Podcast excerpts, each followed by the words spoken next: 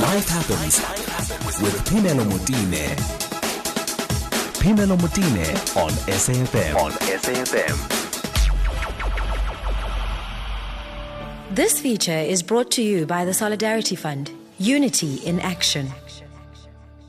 COVID 19 has had a negative impact on gender based violence. The Solidarity Fund has identified GBV as one of its focus areas and has partnered with various organizations to assist with medical and psychosocial services, PPE, and access to shelters. To get help, call the National GBV Command Center on 0800 428 428 or visit the National Shelter Movement's website on nsmsa.org.za. Brought to you by the Solidarity Fund, Unity in Action. So, South Africa ranks the worst in the world when it comes to gender based violence, and rape statistics and the reported cases do not even count for the full picture. From the introduction of the Sexual Offenders Registry to a victim centered approach to prosecutions, as well as the harsher sentences and stricter bail conditions against perpetrators of gender based violence, the three new amendment bills recently announced by President Cyril Ramaphosa have been hailed as a step in the right direction for a country that finds itself in the chokehold of gender based violence. To get better insight into these new pieces of legislation, we're going to be speaking to policy and advocacy specialist at Sonke Gender Justice, Namuma Mulindi, who is going to be with us to talk about what these particular policies mean for us, what this particular bill means for all of us. And I've been asking the question so, how far are we with the, the particular bill? Na mu Namuma is on the line with us uh, to just give us some insight from the uh, Sonke Gender Justice. Thank you so much for speaking to us, Miss Mulindi. Thank you for, for, for making the time. Thank you so much for having me. Can we just maybe outline the three bills that we had been presented by the President before we go into the detail of the bills? Okay, so the first is the Criminal Law Sexual Offences and Related Matters Amendment Act, mm-hmm. a bit of a mouthful. Mm-hmm. The second is the Criminal and Related Matters Amendment Bill. And uh, the third is the, what do you call this, the Domestic Violence yes.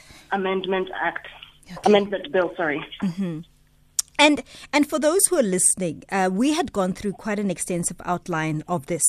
Um, I want us to talk to us about number one, what Sonke Just uh, Gender Justice does in relation to where we are with with moving these um, with the moving these bills forward.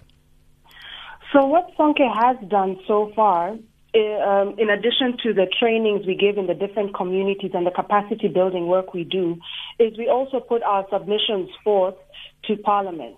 And our submissions are basically based on our research and our experiences in the field. Mm-hmm. So that whatever submissions we're giving, we're not just giving it from um, a desktop re- research perspective, but because we are on the ground, we are in the Eastern Cape, we are in the Western Cape, in Gauteng, we are on the ground working in, in areas where there are high cases of gender-based violence and trying to assist in these communities. We come in from that perspective of saying, these are the facts as we know them, and this is our recommendations to you going forward based on the facts that we know. Ms. Mulindi, is it possible for us to just talk about some of your submissions? I mean, I don't think we'll get through all of them, but just by way of example, um, what, what kind of submissions did you send in? So, first and foremost, you get the first draft of a bill and there's call for public participation yeah. to submit on these bills, yeah. right? So what we do, for instance, um, with the different bills, we split it up between the different people in our department. I worked on the criminal law, sexual offences, and related matters, and basically my my intention was to look at the bill as they have structured it and to come back and say, I would recommend certain areas be changed to include certain information, or I do agree with whatever you have done. So, for instance, with the with the SORMA, which is the sexual offences and related matters one, mm-hmm. we came in to basically, you know, applaud that they have extended the ambit to cover offences of incest and mm-hmm. that they have introduced new offences of sexual intimacy, in, sexual intimidation, which weren't there before, mm-hmm. you know? So now there's the whole issue of the National Register for Sexual Offenders. We came in to say that there is an issue. Yes, we understand where you're going with this national register, mm-hmm. but there are concerns around surrounding this because um, it's not enough just to say we are going to be putting full names and identity numbers of all registered sex offenders. Uh, or to register sex offenders, but we're also saying, well, what are you doing to make sure that sexual offences cases are actually being tried to the end so that you can have names put on the list? So, so, so, what are the bottlenecks currently as we're sitting from your experience? Um, when you say, I mean, for you to put that as a submission, it means that there's some some certain experiences that you've had where you found that these these particular cases don't end up going to trial. Look, one, one, uh, not one, but um, for instance, right now, even the Eastern Cape doesn't have a laboratory to do DNA testing. Mm, mm, mm, mm. if a sexual offense occurs in the Eastern Cape, you know, whatever the, the, the testing kits have to be sent to other provinces, more often than not Gauteng, so these tests can be done and then sent back to the Eastern Cape. Already that says there's a delay. Mm. Now, with anything being transported on the road, there's always a likelihood that there can be contamination, there can be a problem that can occur. So you can imagine the Eastern Cape, faced with all the number of cases that it is faced with, still doesn't have a DNA testing lab. So it's things like those that are already a bottleneck. In as much as there's this uh, registration for offenders, how are you really going to achieve that if there's not even a proper facility to ensure that proper testing is being done? And and is this something though that needs to be in this bill, or is there another mechanism to make sure that that, that does happen? I know that there were budgets that were allocated for the for for the building of these testing uh, facilities. I mean, that's a story for another day. But but is this something that needs to be incorporated here? So what what we would say is in the bills as they are, we, we are applauding what they have put in, but we are saying it's not enough just to have it on paper as it's stated. Mm-hmm. So we are having a situation where indeed our laws are being developed to cater for the problem, but to a certain extent, it's a top layer catering. Mm-hmm. So what is put on paper ends up looking so good but what is on the ground is missing. So it's not so much to say that information has to be added, mm-hmm. but it's more so what is the corresponding action to make sure that the action that has been taken actually tallies with the law that has been legislated. So, so then how do we frame that in, in, in your submissions?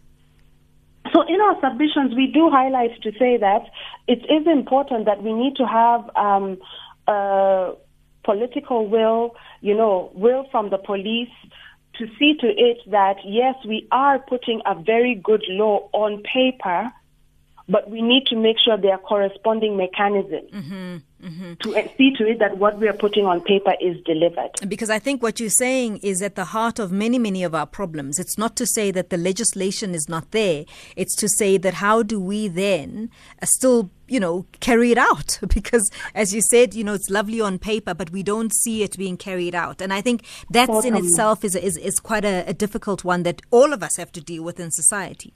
Um, that yeah. was the one element. Is there another layer to this that you wanted to highlight? Um, oh gosh, that's such a wide question. I mean, we are living in a in a time where at least now we know um, that it's a concern for everybody, or at least it appears that it's a concern for everybody, which is quite a long way from where we come from. But I'm still concerned about the delay in getting this uh, signed. Look, um, at the end of the day, we are looking at, we are hoping that this will be signed at least by mid-year, mm-hmm. right? Mm-hmm.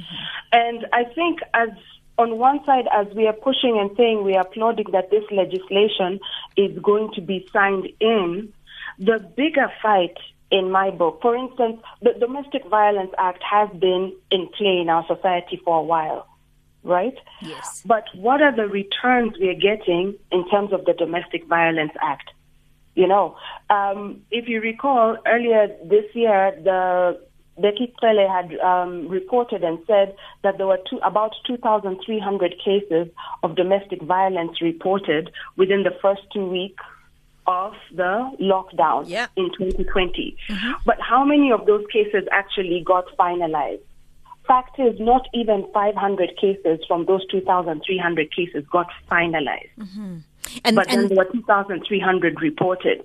So what what basically we are saying is we can keep pushing the laws, and even we, as we are doing our submissions, we are still saying, "Hey, thank you for meeting us at this point." But there's something else that still needs to come because you can pass as many laws as you want, but you know, are you going to make sure that the police show up and do what they're supposed to do when they're supposed to do it? So for me, it's it's actually also bigger than that because you speak about what the, the Ministry of Police uh, has to do and their responsibility, and then though on the other hand, then, then there's the Ministry of Justice that needs to carry out, you know, the arrest. Um, I mean, the the prosecution, for instance. And, and do you find in your work that all these ministries speak to one another harmoniously? Not at all. Not at all. Um, we're having issues. For instance, we have. Uh, Thuthuzela care centers, you know, um, that at least police should be aware of in order to inform, you know, victims of rape that, hey, okay, once we go here, hospital testing, you know, this is the next step that needs to get done so that you can also get counseling. A lot of times, the right hand hasn't told the left hand. A person has gone and reported to the police, but they've not been taken to the hospital. A lot of people are still not aware about the prophylaxis um, medication that you can take following a rape, and you would expect that the police themselves would be aware of this. But where Sonke is coming in, we try and teach people in the community. So hopefully that as we keep teaching people in the community, they can know because part of the problem we have is that the government departments that should be talking and liaising with one another, that's not happening. So our hope is also with the national strategic plan, which hopes to bring, you know, all government departments to work together. We are hoping that this will actually solidify their uniform working. But as of now, there's no communication. And I guess the big question is how do we solve that? Because that's not something that you can, you know, enforce in a bill. It's it's by way of us being more active. And I'm really yes. keen to hear how we as citizens can also be a part of the solution because we are experiencing the delays, right? We are the ones complaining about the non-delivery of these services. So let's take a quick break. I'll be back with you, um, and and I'll also take some voice notes and calls as well if you don't mind. And the lines are open 011 714 2006 and I'll particularly interested in people who've had difficulties, for instance, in reporting cases, who've had difficulties in seeing them to the end, for instance, for, for various reasons. I'd be really keen to hear that. 011 714 2006. SAFM 104 to 107 nationwide. Namuma Mulindi is a policy and advocacy specialist at Sonke Gender Justice. We are discussing gender based violence. We are discussing issues that need to be resolved. We all know that there is a, a, bill that needs to be signed off, and we're all in anticipation for that to come through from the presidency. But um, I, I, was assured that this is probably going to happen sometime um, in the you know mid mid year, and I'm very um, I'm, I, I was very pessimistic, Ms. Mulindi, but I'm I'm encouraged by your words saying that, you know, no, it's on track, it's coming. I, was saying to you, apart from the fact that we have the bill, the laws coming through, how do we ensure as communities that some of these do get implemented on the ground?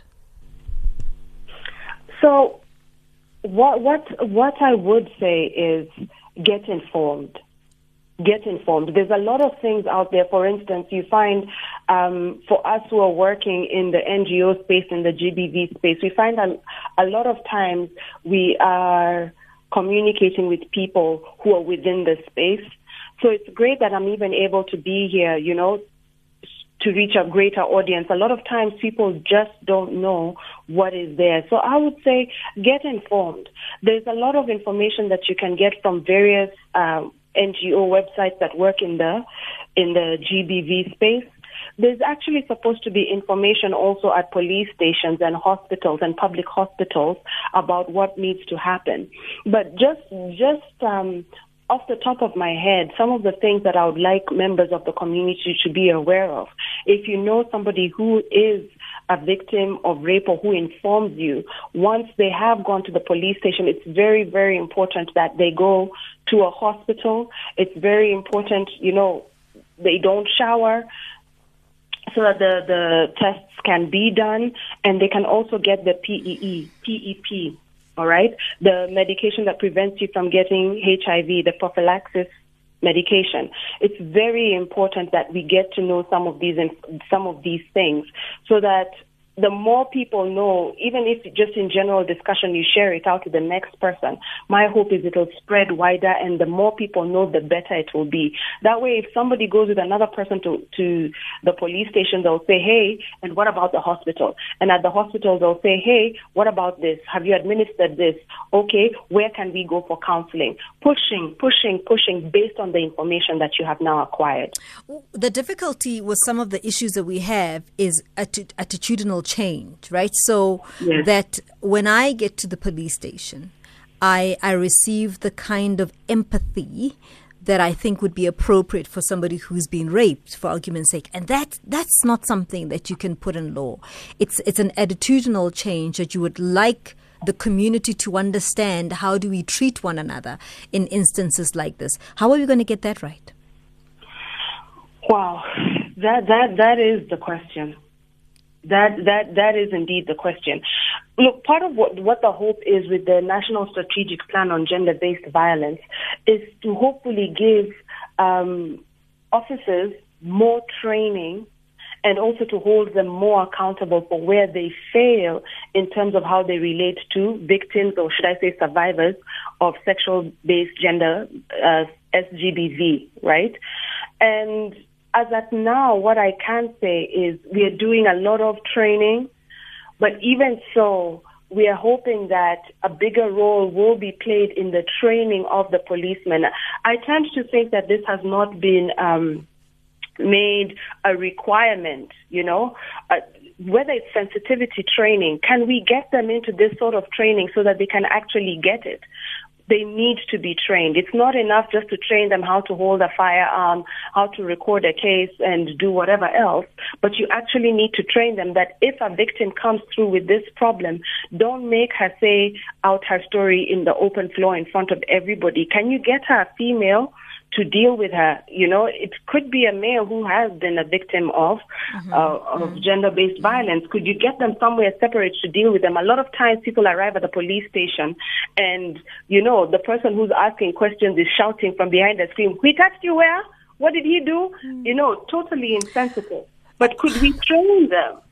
You know? are, are, are, we saying i mean when when we hear the police speak they they always talk about you know this training and that training going on. Are we saying we're still not seeing that adequately?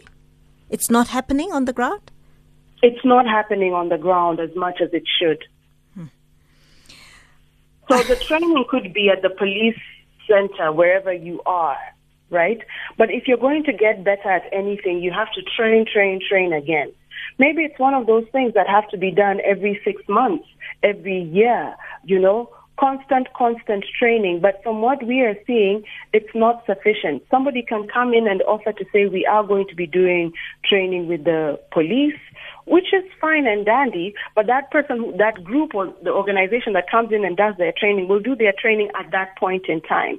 But what is the police doing to further that? Sometimes I feel um, the training is either not consistent enough or they're not being held accountable enough in terms of the training they have received. Now, Mama, what are we going to do about prevention so we are not reacting to the incident having already happened? So, prevention is us going down to the root. And just to break it down as simply as possible, we have to start with, especially with um, domestic violence cases. If there are children who've grown up in a home where there has been domestic violence, we need to start with them getting counseling. Research has shown children who grow up in homes where there's domestic violence are likely to become perpetrators themselves or victims. So a lot has been focused on punishing the offender, but I think it's also time to actually look at those who have survived the experience. What can we teach them? That's number one. Number two, a lot has to do with empowering women. Till today, quite a number of people who are, quite a number of the women who are victims of um, domestic violence, intimate partner violence, more often than not are dependent on their violator. Mm. So it makes it hard for them to report. Um, and they are actually more vulnerable to abuse because for as long as they are not able to stand independently, you know, that money can be withheld and given and they can be controlled by that. You know, you there so many instances where for the sake of the children, the women have been forced to live through the experience. Mm. So if we're starting with prevention, we have to go back to, should I say, uh, the home setting that would be the first point to get started with. And generally, any other victims of um, gender based violence, are we counseling them? Um, I've got some um, SMSs coming through, and I think some of these are, are quite confidential. Um, this one I'm looking at is a rape uh, is a rape case, which I think perhaps we need to give you um, the opportunity to deal with it offline. But I'm going to take maybe one one or two voice notes as well, and, and maybe we'll take this offline after the show. Okay. Hello, Pamela and guests. Good afternoon, Alfred Harris here. You know, Pamela, um, it's right what the what the guest is saying is that the laws in our country are very good laws, but the issue around implementation of the laws is linked to funding. So a law that is written must also come with the necessary funding for the implementation thereof. And I think that that is where most of our laws seems to be falling down. Is that there's not enough funding available to implement the laws that's written and passed by Parliament. Good day, Phemelo. Speaking to Thabiso in Bloemfontein. Pamela, I'm just listening there to the lady uh, from Sonke Gender Justice. Pamela, I have a, a, a, case here. Yesterday, my wife told me yesterday that there's a lady around here where we're staying in Bloemfontein. Her boyfriend sleeping with her daughter, meaning the lady's daughter and she's underage. Yesterday she caught them red-handed in bed. So I, I wanted to find out is there any assistance that I can get for that uh, innocent child? Please, uh, Phemelo, I, I need an assistant there. Now, Mama, it's it's one of many, and, and I think this is probably where we're going to ask you to give us your details for people to get hold of you. Okay. Um, sorry, just give me a second. Um, could I could I at least respond to the last gentleman? Yes, uh, but, but I, I, mean, is it not something that you would have to maybe consult with them directly with? Okay, I just I just wanted to make sure it is known mm-hmm. that provided the child is underage, remember mm-hmm. there's the issue of statutory rape. Mm-hmm. So I just want people to be aware whether or not uh, provided that that child is underage. And I think quite a number of people do, are not aware of this concept of statutory rape. So I just wanted to emphasize that. But yes, I will talk to him offline. All right. Um, won't you just give us the details so that others can also get in touch with uh, Sonke? Yes, certainly. So our our office number is 021. I mean, I'm based in the Cape Town office. Mm-hmm. 021 423 7088. Okay. And any queries can be forwarded to info at genderjustice.org.za. Appreciate it so, so very much. Um, that is Sonke Gender Justice. If you look it up, you'll be able to get other details as well. That is Namuma Mulindi, who's a policy and advocacy specialist. So if you are a victim of gender based violence or you know someone who needs help, please also, you can contact the National Gender Based Violence Command Center as well. It's open 24 7. The number to dial is 0800 428 428. And if you're unable to speak, you can send a please call me by dialing star 120 star 78 867 hash, or you can SMS help to 31531. Help to 31531. It brings us to 2.30. Let's go to Nandika Bukas for the latest in headlines.